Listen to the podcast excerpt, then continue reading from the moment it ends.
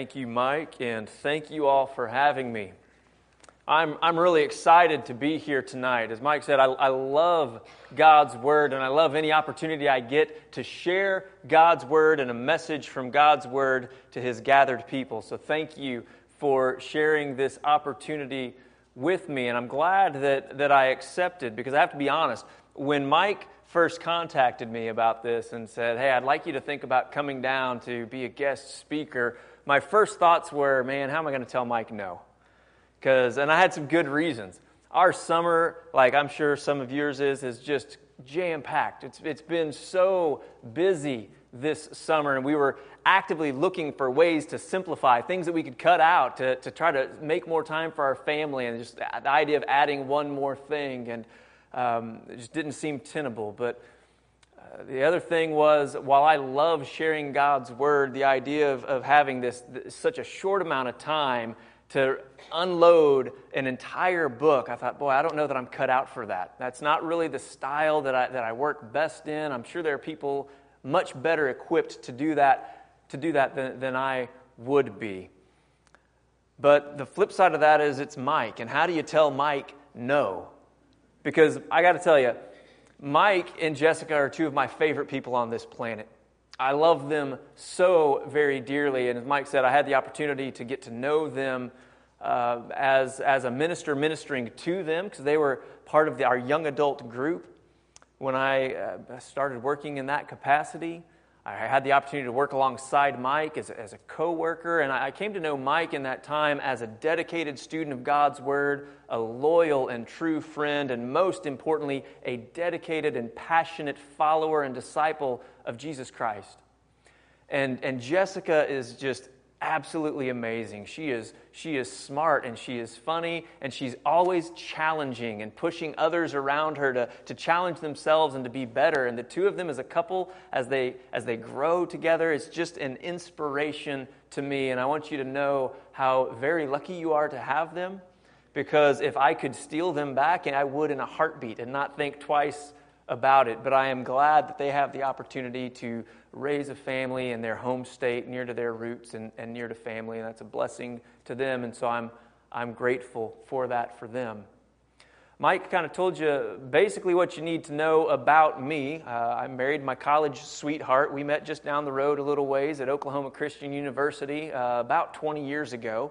For the last 17 years after graduating, we got married and moved to Columbia, Missouri, where we've worked in different, different opportunities and, and spent some time there. But the last about seven years or so, I've been working in a growing vocational role with our church. First, as just a part time minister working with young adult ministry, which is something I'm extraordinarily passionate about. But it's grown to include education programs and tech stuff, and now I preach 20 weeks out of the year, and I don't even really have a good title. It is not a good way to put your thumb on what I do. And I love that. I love that about my job. I love the oddness of it. I love embracing the messiness of doing all of those different things. And it's just a part of, I think, what really excites me and gets me going about, about working in, in ministry in that capacity. And ultimately, that's what hooked me into coming here because when Mike shared the idea that, look, what we're asking people to do is tell the whole point of one book of the Bible in one evening. But then everyone does a different one, and over the course of a collected number of weeks, that all adds up, and we have the whole Bible covered. And I thought, wow, that's odd. But I love that. It's, it's such a cool idea to kind of get this diversity of thought and different viewpoints and different styles and put them all together in kind of a running, ongoing commentary of presentations on God's holy word. And I am so thrilled to be able to be a part of that. As I looked through the books of the Bible that were available, there were several that spoke directly to some passions that I have, but after weighing some options, kind of finding the sweet spot of something not too long and not too short, not too hard, but not too easy, I settled on Amos. And Amos is one of the absolute coolest books in all of God's Holy Scriptures, in my opinion.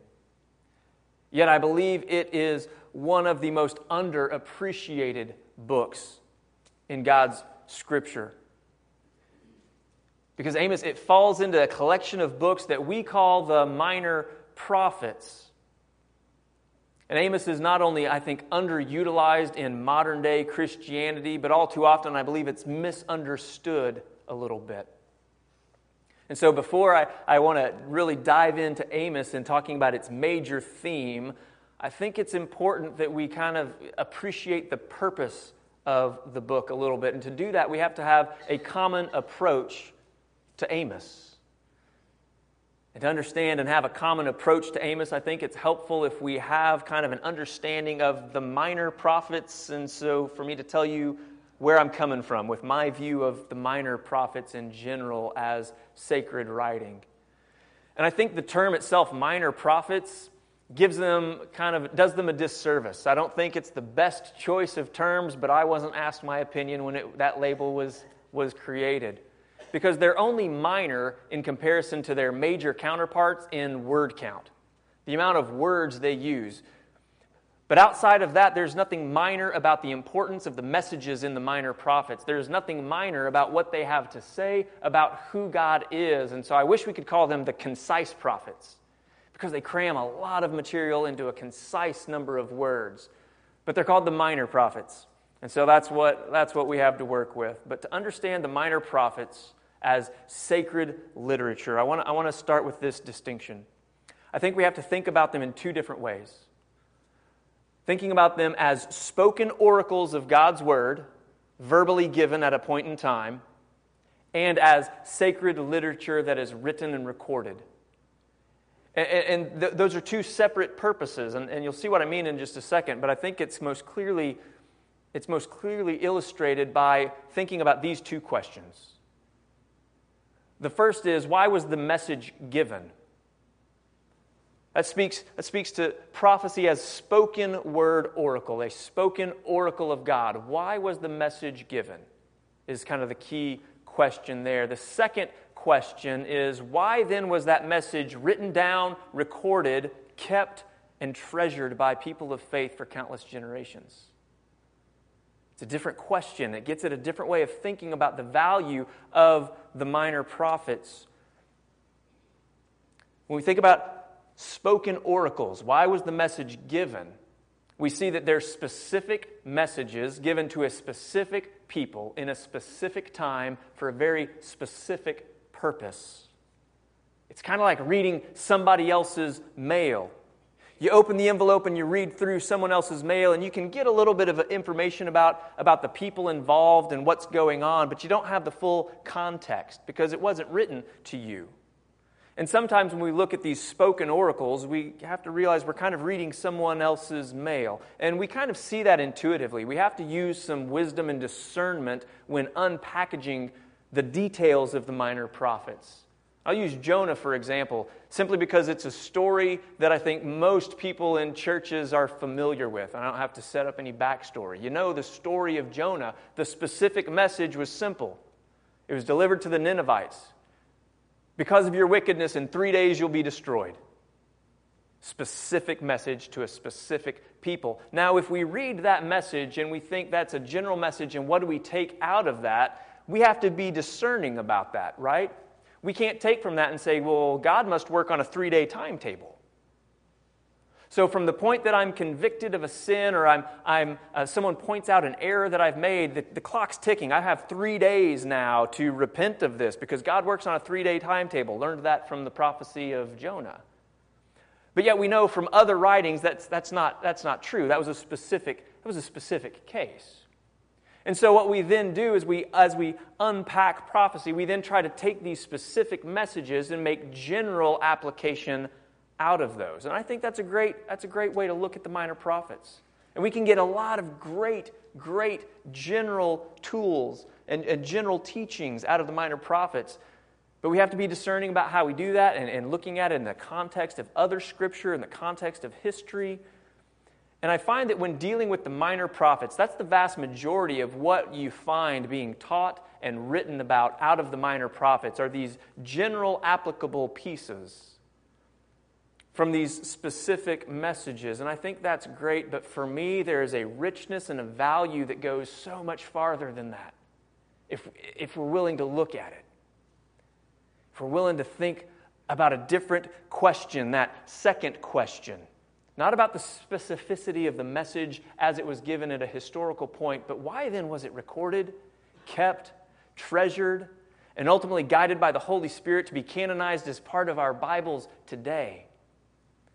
Thinking through that, what's the value then of that? Is it merely there to confirm some historical context, to kind of satiate our historical curiosity about these pockets of time? Are they only books of the Bible there to provide brief snapshots and glimpses at the lives of people of faith so that we can infer these general ideas about what we are to do that are confirmed other places in Scripture? I, no, I believe there's so much more there. I believe there's a more important message to the prophets. And one of the reasons we get distracted by it is we think about prophecy so often and we immediately think about future telling. That, that prophecy is foretelling of the future that's destined to be. And I think sometimes we, we get that idea because when we think of prophets, so often when we speak about prophets, we go to the great prophets. We talk about Moses and we talk about Elijah and we talk about Joseph. People with the power to part seas and call down fires from heaven and interpret the dreams of kings. And we associate prophecy with signs and wonders. And true, that occurred in some instances. The prophets had a miraculous ability, a miraculous sign or a wonder that confirmed that message. But many other cases, especially more often than not in the minor prophets, that's not there. They're simply messages delivered. It's a prophetic message not a, a, miraculous foretelling of something way off in the future. It's a message from God to someone else. God lays a message on someone's heart, and they, as a servant, deliver that message in faith. And as I think then about the importance of why would we record these messages, the value is so much more than just the historical record of isolated bits and pieces, because we have lots of other scripture that tells us historical record. It's much more complete than that. It's more than just displaying God's power with signs and wonders, because other places do that better, and the minor prophets don't even try.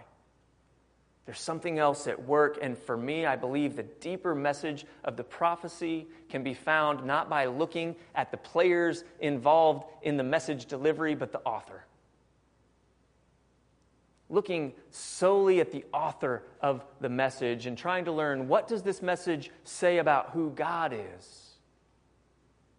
Not who is God talking to, not who is the prophet, what's this person trying to say, what's the context, how is the message received, but who is God revealing himself to be in giving this message. As you look back at how prophecy was treated in ancient times, that was the value. It was so, these writings were so treasured in ancient times as, as writings that revealed who, something about God's character in a profound way.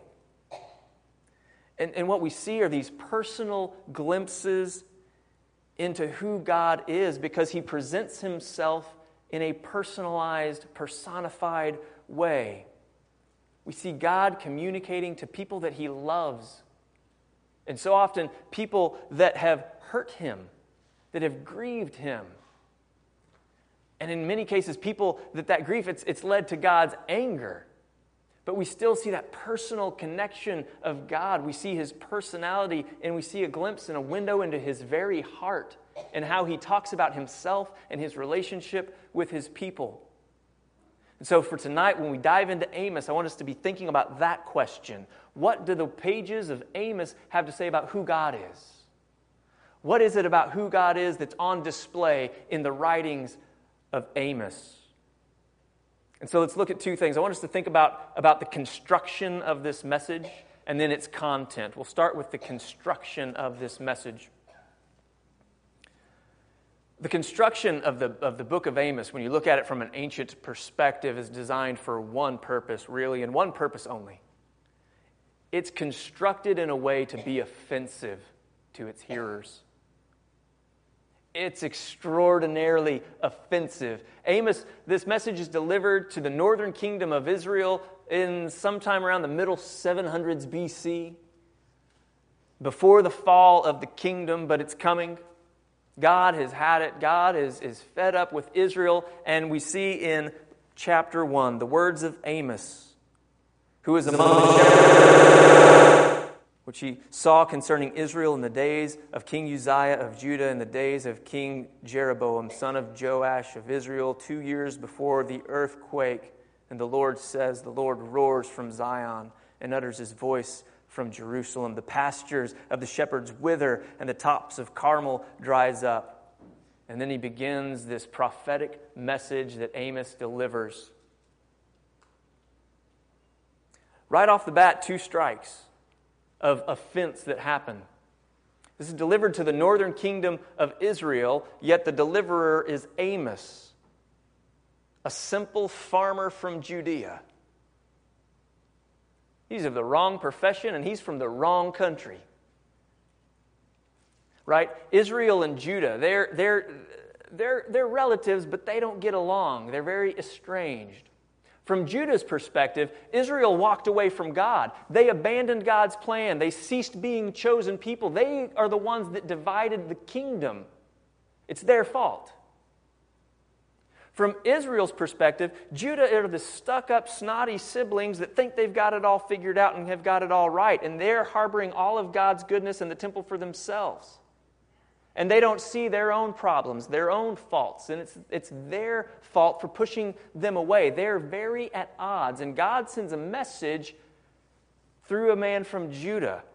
He's from the wrong place. But if God, God, if you're going to, I can imagine him saying, God, if you're going to send us someone from that country to the south, Surely you could have sent someone with some prophetic credentials, someone we can believe in. You sent us a farmer. You, you, sent us a shepherd. And we learned later he also, he also tends fig trees, so he's not a simple farmer. He's got two farming jobs. He's the wrong profession from the wrong country coming up here to deliver this message. And then he lays in to his message he says these words For three sins of Damascus, yes, even for four, I, the Lord, will not relent from my punishment. Now, to us, that sounds bizarre. Well, make up your mind, Amos. Is it three sins or four? Which, which is it? And something we miss out on numbers in the ancient world are important, they carry a lot of symbolic weight in the ancient world. Writers and orators would use numbers and the symbolism of numbers the way we would use rhyming and alliteration to make a literary impact. With our words today, numbers are important. So he's doing a couple of things here. He's, he's tipping his cap. He's saying, start counting. This is a numbers game. Also, you see this with different numbers in different ancient writings, but this idea, sometimes you'll see it for, for seven and for eight, or for three and for four. It's describing, this is not this is not a specific instance, this is a growing lifestyle. And we see that because Amos doesn't list three or four sins, he lists one. He really only lists one sin that he talks about, and then he issues a pronouncement of judgment. Now, we're going to kind of gloss over these really quickly because we don't have a lot of time to dig into all of them, and it's not really where the importance of Amos is, but I want you to see how God's setting this up because the structure is, is really important for three sins and for four of Damascus. And he describes that they have destroyed their enemies. They, have gone to enemy territory and they've destroyed them in a way it's described. You can read about it in chapter 1 on your own if you want to study this, but it's described in a very gruesome way. They've annihil- they haven't just defeated their enemies, they've annihilated them. And some commentators think the language points to torture. They, they captured and tortured people along their way because it wasn't enough just to have conquest, they had to make people suffer. And we would say, well, well yeah, God's not going to stand for that forever.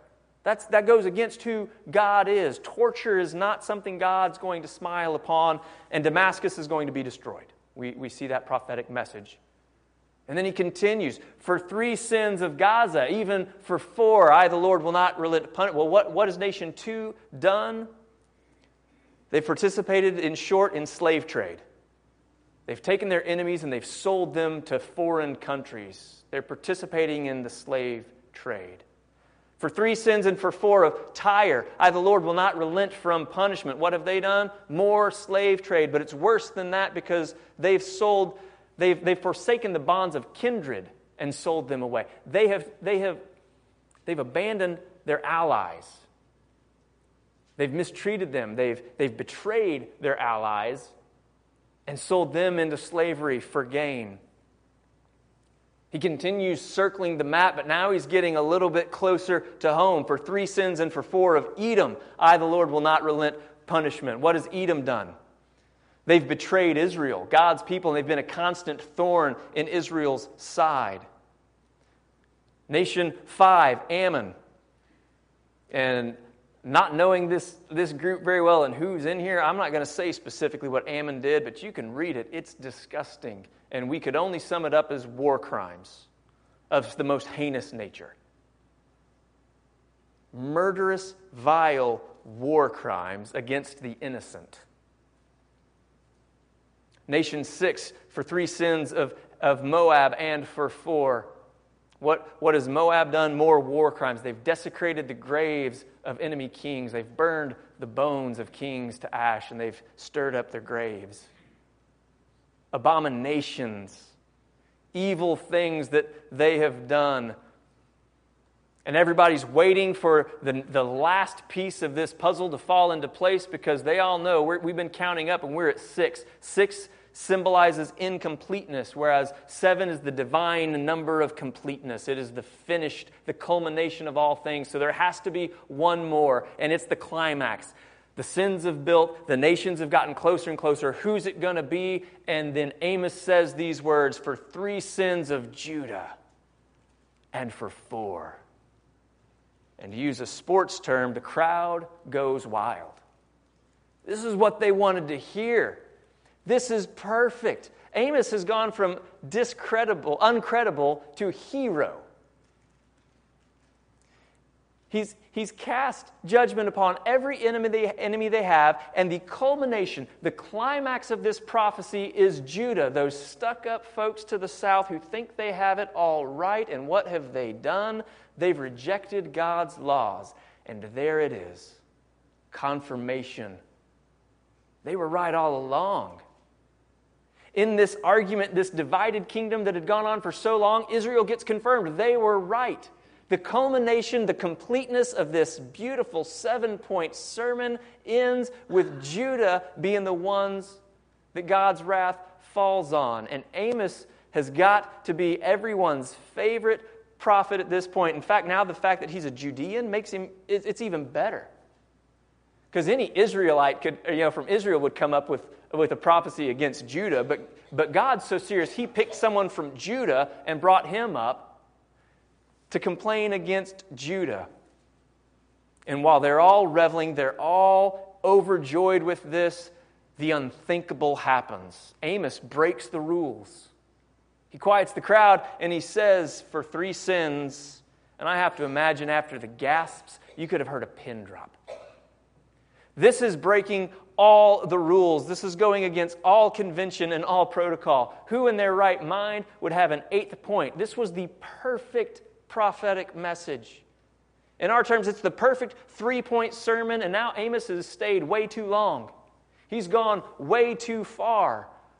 This, this is either Amos ruining everything or he has something so important to say that the most perfect sermon could only be the introduction for it. And they can't wait to hear what happens until he says it for three sins of Israel and for four.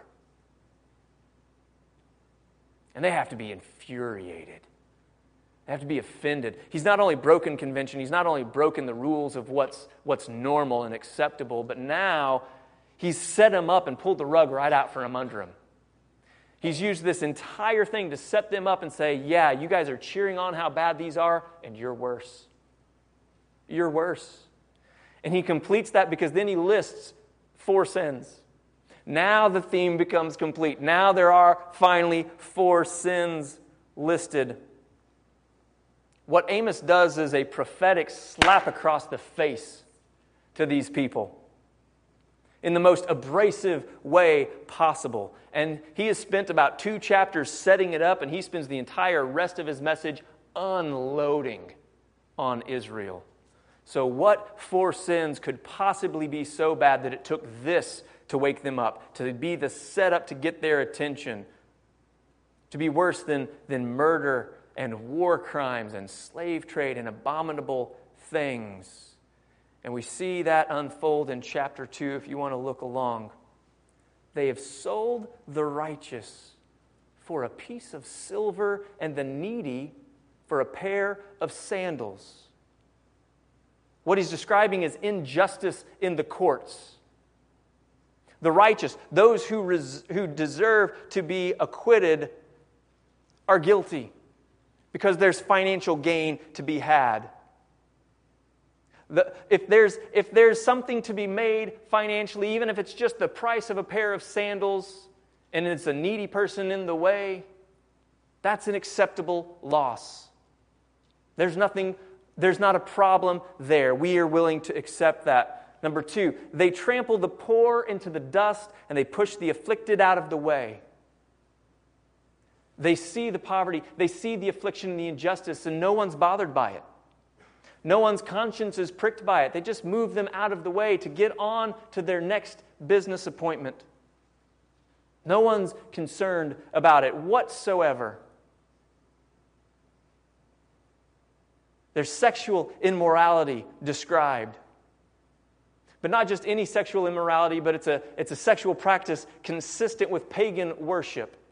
And it's the sin that I would describe uh, to us today as it's the sin of God and. Because Israel continued to worship God. As, as you see later in Amos, they're doing it pretty, pretty correctly. To the best of their ability, away from the temple. They're worshiping God. They're offering sacrifices that God asked for. They're doing a lot of the right things. But when it's convenient to sidestep that, it's more pleasurable to do something else, they're going to add that on as well. It's the sin of God and. I've got God, I'm still doing it, but you know, I can't let go of this because it's too enjoyable.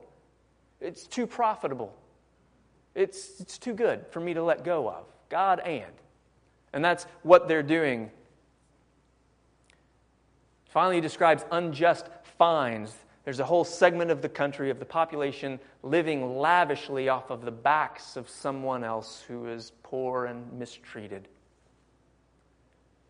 And we may be thinking the same thing that Israel was very likely thinking, those in, in hearing of Amos's words. Wait, wait, wait a minute. So, what you're trying to say, Amos, is they're greedy. All of that setup, all of this comparing to, to brutal murders, torture, slave trade, and you're saying this is worse? You're saying all that was an appropriate setup to say, hey, guys, you're a little, you're a little greedy. Knock it off? That's what has you so upset? Aren't you misreading God's intent just a little bit here, Amos? It's going a little too far.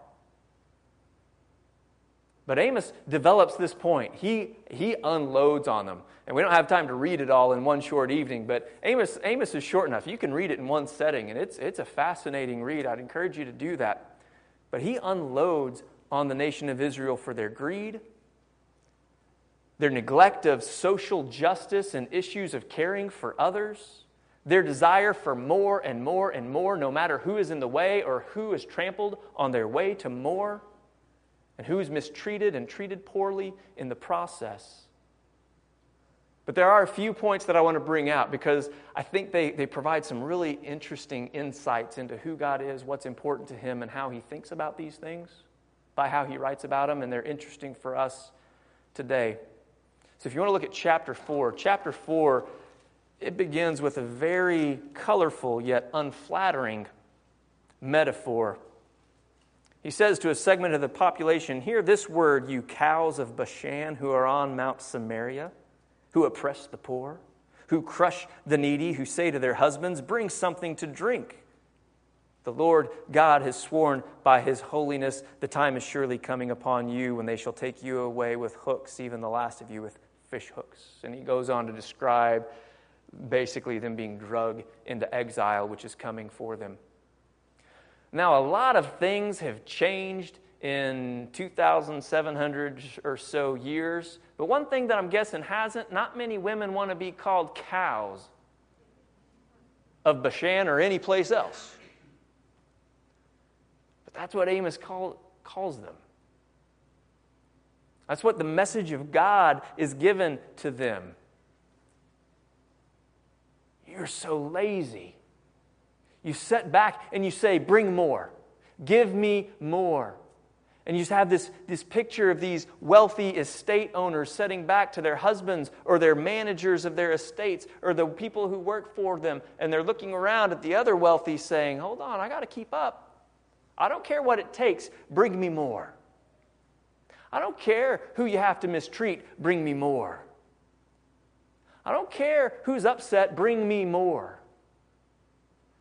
Selfish, self focused greed that he describes.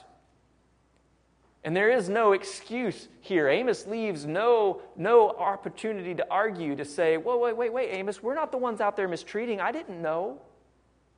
I mean, I'm just, I'm just sitting back here, you know, eating my grapes and my figs and living the life. I, I didn't know all of the workers were being mistreated. That's not my fault. I'm not the one out there doing that. I have people doing that for me. The fact that they're not involved directly does not remove their guilt. They're just as guilty. In fact, even more so. And Amos calls them to task, and the Lord, through Amos, calls them to task and says, The fact that your hands look clean doesn't make you clean. The fact that you're sitting back in luxury and not caring about what's being done on your behalf, that matters. it affects God deeply. And I think that's an important message for us to think about today because in our society and the economies that we live in, it is so easy to sit back and consume and not ever even think about who's on the other end. So removed, so remote. But God cares about who's on the other end of our consumption. I'm not saying we have to abandon all, all possessions and all economy because we don't know what might be out there, but we have, to, we have to be concerned about it because God is concerned about it. God cares who's on the other end of our consumption. And so we shouldn't glibly and lazily turn a blind eye and not care and say, you know, that's not me. I'm not the one, I'm not the one dealing with that. I'm just living my life. As long as I keep getting enough, as long as I keep getting more and I, I'm living the life that I feel I deserve, I don't need to worry. Don't bother me about who's on the other end. That's not my problem. But God, God calls the Israelites to task over that in a very, very real way. There are a few others that I probably don't have time to dig into tonight, but I, I got to make sure and get chapter 5 because that's the culmination, I think, of this book. It's where God drives it all home. I believe in chapter 5 with, if I'm being quite honest with you, church, with words that at times keep me awake at night. Words that haunt me because they're so troubling and we see God laid bare in a very real way. God says these words in verse 21 I hate I despise your festivals, and I take no delight in your solemn assemblies. Even though you offer me your burnt offerings and grain offerings, I'll not accept them. And the offerings of well being of your fatted animals I will not look upon. Take away from me the noise of your songs, I'll not listen to the melody of your harps. But let justice roll down like waters and righteousness like an ever flowing stream. What is so telling to me? What is revealed here about who God is and what God thinks is important haunts me at times. Because the words God uses to describe their worship are all the right words. It's the right kind of sacrifice, the right kind of offerings. And God says, I despise it. I can't look at it one more minute. because you've broken my heart. You've broken my heart by ignoring what is so very important to me. And all of the worship in the world is sickening to me. No matter how you do it or how often, it sickens me.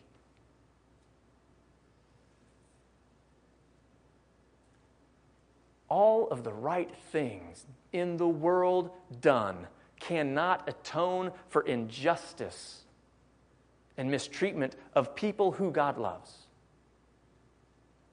And when I think of that, I'm reminded of Jesus' words in Matthew chapter 15. He's once again confronted by the Pharisees about doing things the wrong way.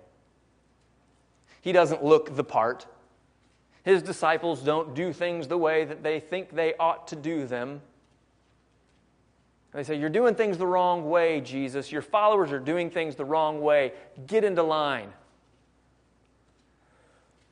And he turns the tables on them the same way that Amos does. He confronts their hypocrisy and the injustice that they are allowing to go on, the mistreatment of, in this case, the, the elderly in their society. By saying to people of means, you know what, I know you're supposed to honor your father and mother, but you know what, we'll make a loophole for that. It's okay. You got a loophole. God's not going to mind that you ignore your parents in their old age because you've given to the temple and you've given to us, and that's a loophole. It'll be okay. And Jesus calls them to task in much the same way Amos does. He confronts their flaunting of justice for their own greed. And they're justifying it with their religion and looking the other way. The people who are in power, who should be seeing injustice and making it right, are looking the other way because they're getting kickbacks. And Jesus calls the Pharisees to task over that. And he goes on and he teaches them about the nature of defilement. They're so worried about who's washing their hands with what water and what food they're touching all the while allowing this to go on. And Jesus says, You've missed the point. What goes into your mouth can never defile you. That was never, that was never the point. You're looking at all the wrong places. It's what, it's what comes out of your mouth. It's what you do. It's what you say. It's what you stand for. That's what matters. And you're so busy looking at all of the stuff that doesn't matter, you can't see what's right in front of you. The injustice that you're turning a blind eye to the elderly people in your communities, hungry, alone, mistreated, underrepresented. You can't even see that because you're looking at all the wrong places. I believe what we see here in Amos is God laying his heart bare. And it's echoed with the words of Jesus in Matthew 15 the two are so consistent where we see the heart of God. Put very simply, as simply as I can put it, God cares so very deeply about how we treat people. God cares so very deeply about how we treat people. And it's not just the people in our circle, but it's the people outside the periphery of our circle. God cares and He expects more of His people. He expects more than us to just turn a blind eye and to say, It's not my problem, I didn't cause it. He expects more than us to just turn a blind eye and say, You know what, I'm just one person. What am I going to do? He expects more than us to say, You know what, I know that's probably not the best thing, but man, I can't really afford to do anything about it. I've got things I got to think about weighing on my mind and the challenge for us, and the part of that that I, I said keeps me awake at night, that were part of these words of Amos that haunt me, is that God lays bare that He cares so much more about that than how we do church. No amount of religion, no amount of being right matters at all to God if we go out these doors and we mistreat people and we turn a blind eye to the poor. and we close our ears to the cries of the needy and the oppressed. If we walk out these doors, what we did in here doesn't matter a hill of beans to God if we go out those doors and we don't love people the way He wants us to love people, the way that He loves people. We may look on the surface to be top shelf Christians. We may attend a church that's a shining example of religion and piety in the community, but guess what? If we aren't loving people, God looks at that and says, So what? If, if all of the stuff that we do in these church buildings doesn't impact who we are and what we do outside of it, it doesn't matter. The point of what we do in here isn't to placate God so we can go do whatever we want. The point of what we do in here is to change who we are, to make us more in the image of Jesus Christ when we go out these doors, to loving people. Doesn't matter if we don't protect those who protect themselves. This is all empty. It doesn't matter if we go on collecting more and more luxury and ignoring the needs of those that are trampled along our way and we turn a blind eye, we're still guilty. And if we stand by and we look around us outside of our immediate circle and we watch a culture chew up and spit out the unwanted, the unpopular, and the unworthy, because we have enough to worry about making sure we're doing stuff the right way and we look a certain way that we're okay. No amount of worship in this space amounts to anything in God's eyes. He'll look at it the same way he looked at Israel and says, Take, take it away from me. I can't look at it anymore. What once brought me joy is now sickening to me. I can't take it anymore. And so I'll end, I'll end here in just a second. What is the main point of the book of Amos? It's that God cares deeply about justice in our societies. Matters of social justice are important to our God. So very deeply ingrained in his character are those issues that when he sees people oppressed, abused, mistreated, underrepresented, it breaks his heart. It offends who he is. God loves all people, people of every background, people of every income level, of every race, gender, nation, doctrine, and history. God loves people, and he wants us to show love to people, to be an example to them of his love. God has a special place in his heart for those people Jesus blessed on the Sermon on the Mount. God has a special place in his heart for the poor in spirit. God has a special place in his heart for those who have reason to be in mourning.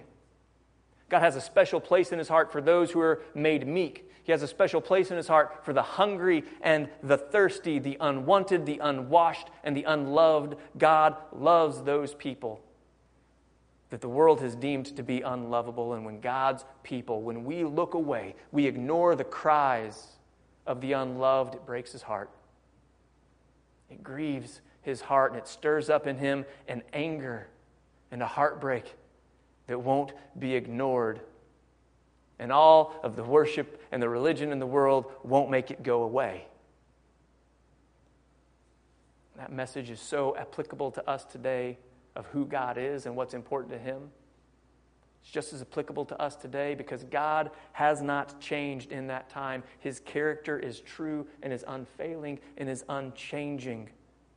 And we should strive to embody that character, to live out a love for people that seeks justice, that seeks peace, that promotes people who maybe don't have it within themselves to promote themselves. And I'm going to end with the words of Paul before offering a prayer.